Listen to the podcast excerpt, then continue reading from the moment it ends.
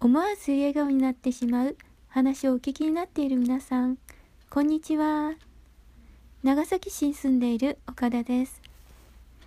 今日は天国は本当にあるというテーマでお話をさせていただきます。私は結婚して主人のご両親と同意していましたが、心の病気になり、競技離婚になりました。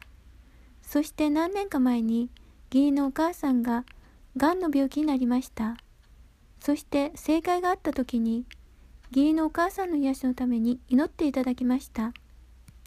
その時に言葉が与えられました。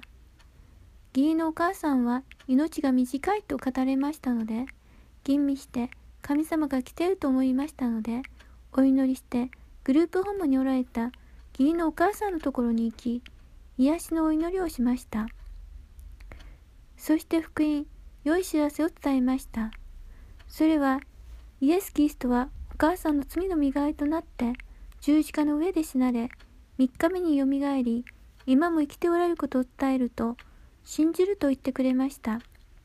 そして罪を悔い改め、許されて、イエス・キリストを救い主として受け入れ救われました。そして数週間後に天に召されました。子供たちにおばあちゃんが手に召された時の顔はどうだった？と聞くと、とても綺麗な顔をしていたよ、とのことでした。天国は本当にあると思いました。お聞きくださりありがとうございました。